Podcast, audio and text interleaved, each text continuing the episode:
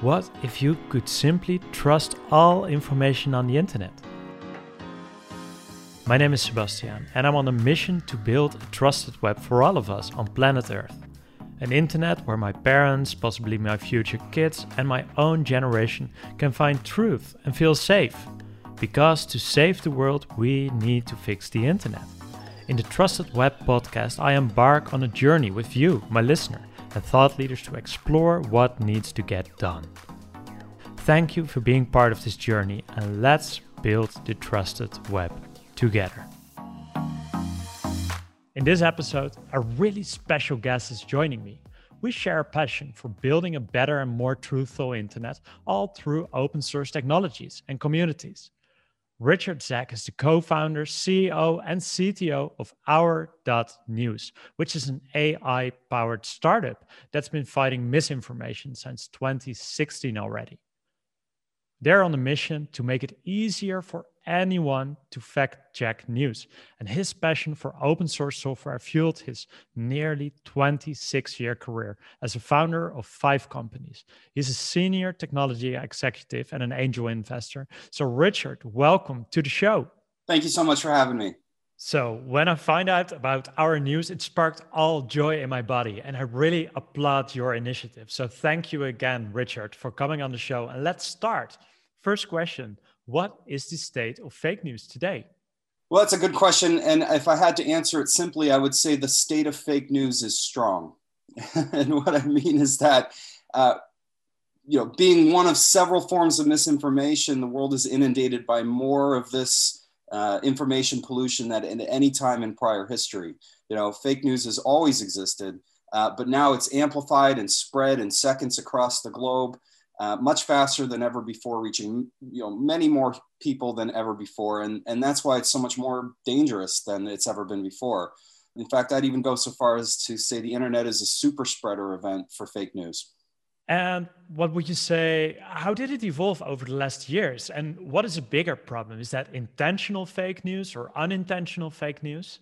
You know, there they're both problems, but certainly from what we're seeing, intentional fake news, disinformation uh, is highly effective. There are hundreds of very well coordinated disinformation campaigns going on around the globe uh, at any given moment by thousands of different parties who are intentionally trying to manipulate public opinion, sway public opinion, uh, push false narratives for their own agendas. And they're very well funded, they're very well organized and, and coordinated, and they're very effective in achieving their objectives, uh, which is very scary. You know, I think unintentional sharing of misinformation is a problem. Unintentional sharing of, of fake news and disinformation is certainly a problem. Uh, but if that information wasn't there to begin with, it'd be real hard to share it. So we think the the the the, the primary challenge is uh, pushing back in this uh, in this climate of these organ- very organized groups who are spreading this this misinformation. We think that's the more dangerous uh, part. The thing is, when I found out uh, about your project, it really sparked me with joy all over my body. And why is that? Because there are so many parties talking about the problems on the internet, but not that many are on a mission to really improve it, or not many parties are having solutions to uh, to bring fixes. So my question would be, what does your organization do? How are you combating fake news? Yeah, we think the best way is on a person by person level for people to make uh, better, more informed choices about the information that they're looking at. And so we push back by providing tools and data that make it easier for consumers uh, or for businesses to make to, to get all the information to make better decisions about the information they're reading the primary tool we use is our product called newstrition and it is a nutrition label for news. It's the same exact concept as nutrition labels on food. If you want to know more about what's in your food, all you do is flip over the package and look at the label. The label doesn't tell you if it's good or bad. It doesn't say buy it or don't buy it. It just says, here are the carbohydrates, here's the sodium content, here are the calories, and it leaves the buying decision in the hands of consumers. And so we thought, you know, what if what if we took that same approach and applied it to all news and ultimately to all content online? How great would it be if you could just flip over the package of the information you're looking at and see what's in it? Who's the manufacturer? Who's the author? You know, what, what are all the ingredients that make up this content? in a nonpartisan, non-biased way so that you can make that decision for yourself with all the data in hand right at your fingertips. And that's the approach that we've taken. Now, gathering all that data is obviously an immense challenge, you know, especially because it needs to be near instant, instantly done. You know, anytime you're scrolling through Facebook or Twitter or any of your social media feeds, or anytime you're reading any content online, there's so much information there. So we really wanted the technology to work so that literally you don't have to change your reading habits wherever wherever you're looking at content, you just click a button and up comes that label. So we use machine learning, artificial intelligence, algorithms, a variety of, uh, of really cool technology that we've built over the years, frankly, uh, to, to gather this information, to pack it into that nutrition label and display it uh, to the end user. And we think that, that this is all part of um, this is all part of the solution. There's not going to be one solution to fake news or one solution to misinformation, but empowering consumers, empowering the end users to, uh, to, to, to really just quickly have all that information at their fingertips, we think is a really important part of the solution. Amazing. And uh, I saw the solution. There's an app and there's a, a browser plugin. Is there a human layer as well in doing the judgment or how, yeah can you tell about that Absolutely. I mean, we, we believe that that truth is uh, it's not something that's known by a small elite few. And, you know, truth is a collective process of discovery. And so, one of the sections in our nutrition label, you know, as, as I said before, it kind of mirrors a food label. So, you know, you have calories, you know, you have sodium, you have carbohydrates. In our nutrition label, one of the sections is uh, our user ratings and user feedback. So, what does the public think? About the particular piece of content. For example, uh, has the public rated this content as having any spin, political spin, or, or bias? Uh, how much do they trust the source of the content? And how accurate is this content? And last but not least, what actually is this content? Uh, one of the major uh, you know, for example, is it news? Is it opinion? Is it satire? Is it clickbait? Is it a, you know, is it, um, is it a primary source? Uh, one of the big problems out there is that uh, um, opinion is often uh, the lines between opinion and news have really been blurred, and a lot of times opinion pieces are sort of presented as news, or even if they're labeled as opinion, people don't see it as such. So, so we also ask users, you know, what is this? What what kind of content are you looking at? We, people find that to be very helpful. So, uh, we think that that's an important part of the picture. Is is what does the public think? That being said, it's not the only piece. You know, can a million people be wrong? Absolutely, they can be. But we think it's really helpful to know uh, what the public thinks about any piece of content. Uh, and you know, the public can obviously be wrong. They more often than not, actually, studies have shown, and our data backs up that more often than not, the public is is is usually does a very good job at determining uh, what content is uh, is true and what is not. And for example, the the identity part of it, one of the things we work on is through timestamps, bringing transparency and accountability. You say when uh, offering the meta information about the article, how can people or is identity of the organization or the writer a part of your solution? How does that work? Absolutely. The first two sections of the label are information about the publisher uh, and information about the author. So, for example, who is the publisher? Uh, where are they located, who's their ownership, what are, what's their overall aggregate score, you know, rating score. Uh, and then the second section is the same for the author. Who, who are they? Where are they located? What's their background information? What's their overall rating scores? And having all that sort of meta information as the first two sections uh, is, uh, we think, is is you know actually very very important. Knowing who is providing the information turns out to be a very important question, and I think it's really uh, really interesting to you know delve further into that into you know into having you know some kind of timestamp system or some kind of verification system we have uh, we have done a significant amount of, ver- uh, of verification of the publishers and authors in our system but that's a big ongoing you know needs to be a big ongoing open global process uh, because yeah. there's so many publishers and authors out there uh, and really to have one organization uh, you know in charge of verifying that data also doesn't make sense. I mean, having a decentralized approach to that verification process, I think, is uh, would, would only inspire more trust and confidence in the process.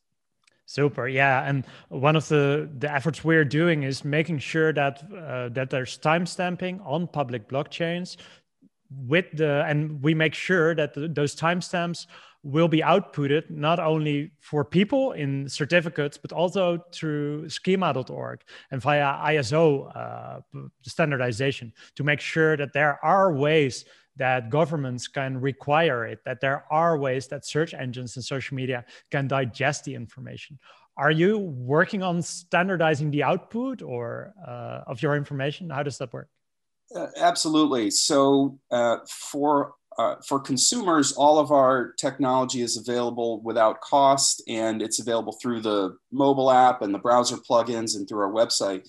Uh, for for governments and business uh, clients, all of our uh, all of our data, all of our information is uh, in a schema format, and you know in a very easily accessible REST API.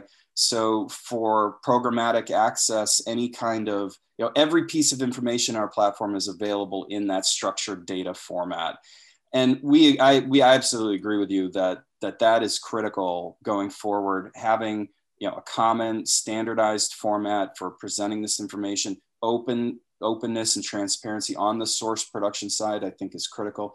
Uh, there are a lot of challenges globally to making that happen that you know it's it's not as uh, it's not it's not necessarily as simple as as some developers you know may, may think it is to actually do this. Uh, but um, having that information we do think is is very important. And um, I think some there's a, there's many initiatives out there, including the International Fact Checking Network, that are really working with fact checkers and other publishers to try to help you know get all that critical information. The, the Trust Project as well, uh, trying yeah. to help get that information. Uh, you know, and make that really public and open and transparent. Uh, it turns out that's a pretty big initiative and a very and a very important one. Amazing. Yeah. And for the coming uh, five years, for example, what do you think? How will the fake news problem evolve over the coming five years? It's going to get much worse before it gets better, uh, the way we see it.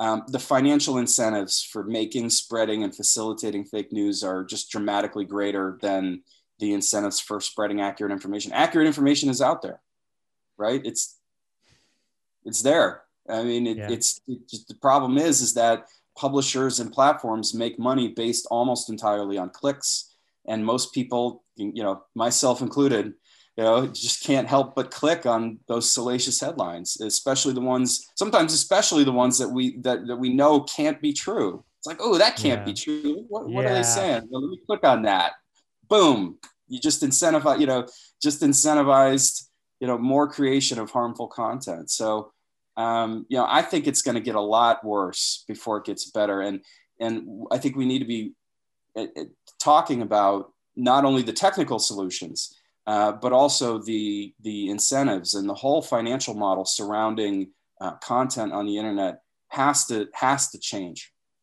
Yeah, and it must be a holistic approach of policymakers, of search engines, social media, and for them there must be incentives and maybe regulation, maybe regulation to enforce it with them. One of the things we are educating search engines on is the more transparency, so for example, showing revisions, the higher you rank. The more accountability, so the more accountability a sender takes, the higher you rank in the algorithms. That's something that policymakers can enforce. Uh, what do you think of that direction? Could that work? Yeah, absolutely. Uh, you know, I think that can. I think that can work.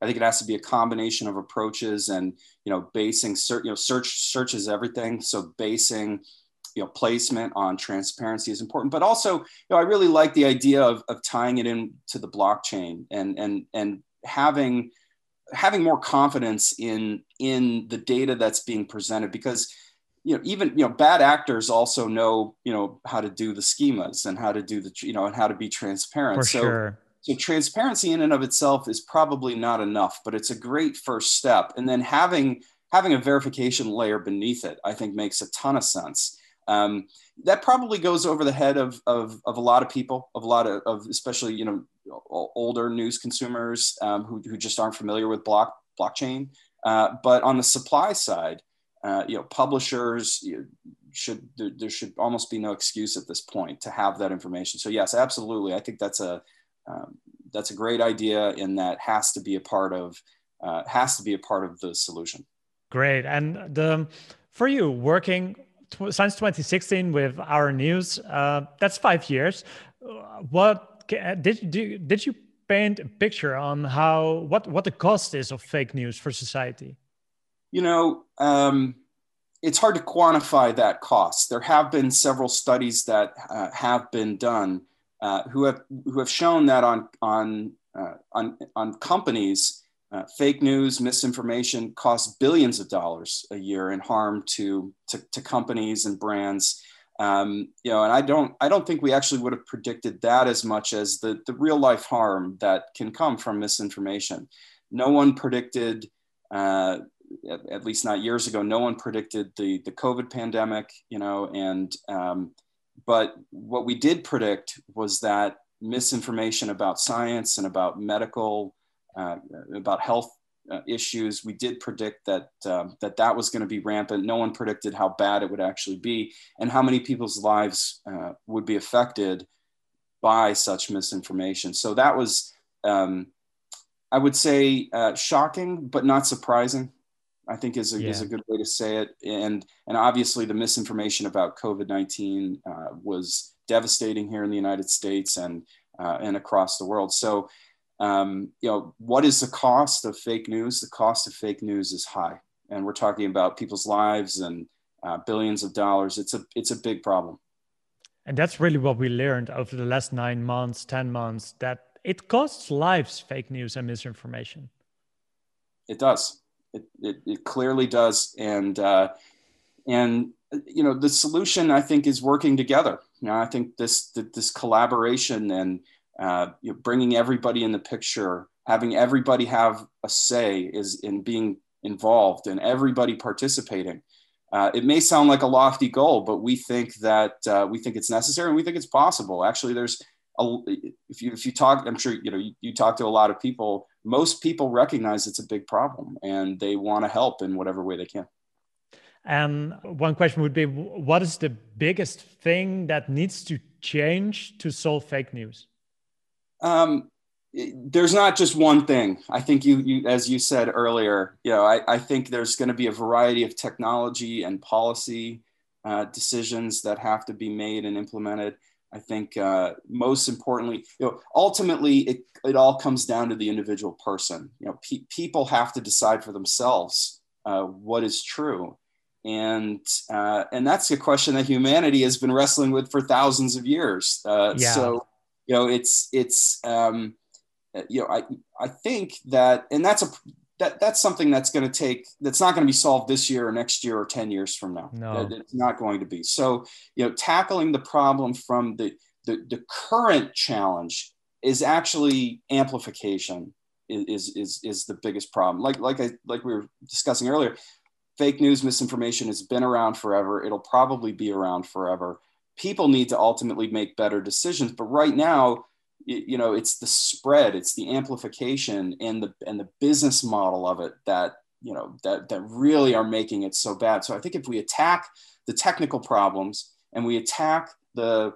the, the policy problems and at the same time we include as much of the public as possible in the process you know i think those three things could really could really help turn the tide of of uh, of this battle and yeah, I think I have we, we all we all have some ideas. I have some thoughts about like what policy proposals might uh, might help. Uh, but uh, you know, ultimately, I think it's the combination of those factors, uh, as as you said, are very important. Yeah, and is open source the only way to fix it, or what's the role of open source? Yeah, the open source philosophy is the only way to fix it, and uh, you know, open source technology is is is critical uh, for for the for for trust on the supply side. I think consumers are less worried about uh, how the technology was built and more worried about being able to participate in the process. So I like to, uh, even though open source traditionally refers to the uh, the way that the software is built, having open access, having everybody participate in the construction of the software, we view it as, as open source as being even larger than that. It's about involving everybody in the process and everybody having access to the same information. Um, that we think is, is, is very important. And the only way to solve this, because the, the, the problem with, with fact checking, just fact checking, as there's so many great fact checkers out there the, the problem is, is that no matter how good they are, no matter how correct their analysis is, no matter how detailed it is, no matter how, how well they have made their case or debunked a point or proven a point, if the person reading that, if the results go against their core beliefs, a, a huge number of people will just reject it out of hand, you know, as, as being biased or being wrong or they won't have the time to read it. And and and it's hard to blame them. They were never asked. Yeah. they were never consulted on this. They you know they were never given the the benefit of participation. So so uh, you know i, I think fa- the, the fact checking community kind of thinks well we'll just keep fact checking. And i think that's great. It's critical. It's a part of the process but it, it's not enough. You know it's not enough to reach the skeptics. It's not enough to reach everyone.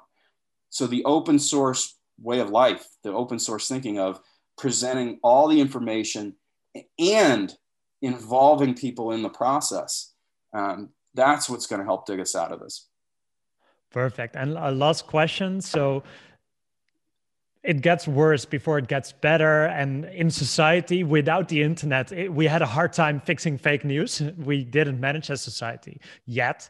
Uh, so on the internet, it's hard as well it gets worse before it gets better. When will it be better than it is now? Uh, that's a tough question. Um, it really depends on a lot of things. I think in a uh, in a best case scenario, you know, you, you know, we're probably talking about um, a decade uh, or more. Uh, in a worst case scenario, we could be talking about a century. I mean, it's it's it's a big problem. There is not an easy solution. And I, I actually think we're really just at the beginning of the effort of, of pushing back on this problem because these financial incentives are too great. And the, uh, the ease of being able for these large organizations, these well funded groups, the ease of being able to run these large scale disinformation campaigns i don't see that changing anytime soon without significant you know policy changes technology changes everything we just talked about. And that's going to take a significant amount of time. So I, I think we're likely talking about decades. Yeah. The role of policymakers is do we need to make uh, fake news a punishable event? Must it be a crime um, in certain in certain cases, maybe, but generally, I'm not in favor of that. Uh, we need to protect freedom of expression, and we need to make sure that uh, people have the ability to express themselves, uh, even if they're wrong. In fact, maybe even especially when they're wrong. Um, so we're not we're not typically in favor of, of any kind of censorship or um, or or uh, you know criminal penalties for spreading misinformation. Obviously, there the, the current structure could be improved. There are certain cases, you know, misinformation that directly leads to, to violence or harm or you know theft of intellectual property. There's a variety of cases now where there are criminal punishments, and I think most of those are appropriate. Uh, but going much further than that, I would be very hesitant to to endorse. I think that um, you know it's going to cause more problems than it solves yeah i can imagine and so one of the things we are researching is if we can make uh, distinguishing in between freedom of speech and freedom of reach. So, the amount of identity you connect to content results in how viral it can go. Content without an identity can't be published and shared among friends, but for it to go viral, the sender must take accountability and reveal its real identity. So there's kind of a limit on what information can go viral. What are your thoughts on that? You know, I love that approach. Um, that's very insightful because the the problem is the the reach is, is really the problem. And, and having anonymous, you know, fake accounts, millions of them that get essentially unlimited reach is a huge part of the problem. So tying an identity verification layer into the to the reach of the content, that's a very compelling idea, and uh, and I would totally endorse that. And you know, it, it, goes right in harmony in the United States about these discussions about Section 230 uh, liability protections for platforms and you know, if you were to implement su- such a thing, uh, where some kind of you know identity verification would be required for content to reach a certain level i think that could actually solve those problems as well. You're not censoring content but you're also not allowing it to be spread around the entire world to millions of people unless you know the source of the information. Uh, i think that's a very good idea. Another possible play on that that that, that we've that i like is is in fact limiting all reach um, un- unless you're willing to, as a platform, take responsibility for that content. So, for example, even if you are verified on Twitter, for example, having a verified identity, uh, once your content goes beyond, say, I don't know, 10,000 or 100,000 views, at that point, Twitter, you know, has to take responsibility for that content in order for it to spread beyond that threshold level. So I think that kind of thinking, um, you know, tying the reach of the content instead of the veracity of the content, I think that's a great compromise and has a lot of promise. I, I, I look forward to seeing where you go with that research. Amazing. And uh, yeah, let's wrap it up here. Uh, thanks, Richard, so much for two things. A, for uh, joining the Trusted Web Show, of course, but secondly, for all the important work you do. Where can people find you and your work? Thank you so much for having me. You can find us on Twitter at our.news or me personally at Richard K. Zack. And uh, the website is our.news. We welcome everyone to participate in the process. It's an open process. So if you think you can uh, uh, be, a per- be a part of it, would love to hear from you. And uh, I, am really a big fan of the trusted web, and I'm looking forward to uh, seeing where, you, where it goes. There we go. And uh, yeah, we always end the show with saying together, let's build the trusted web together. Let's build the trusted web together. And lastly, I'd love to invite you to go to the trustedweb.org slash podcast. There you will find our report on the state of misinformation because we surveyed thousands of participants across the globe to better understand the impact misinformation has on their lives and how they view the problem. There are incredible findings that surprise us all. And furthermore, you'll find uh, the other episodes and education and use cases for building a trusted web. It's all available there and, of course, for free thetrustedweb.org slash podcast. Thanks for listening and therefore being part of the Trusted Web journey. And let's build the Trusted Web together.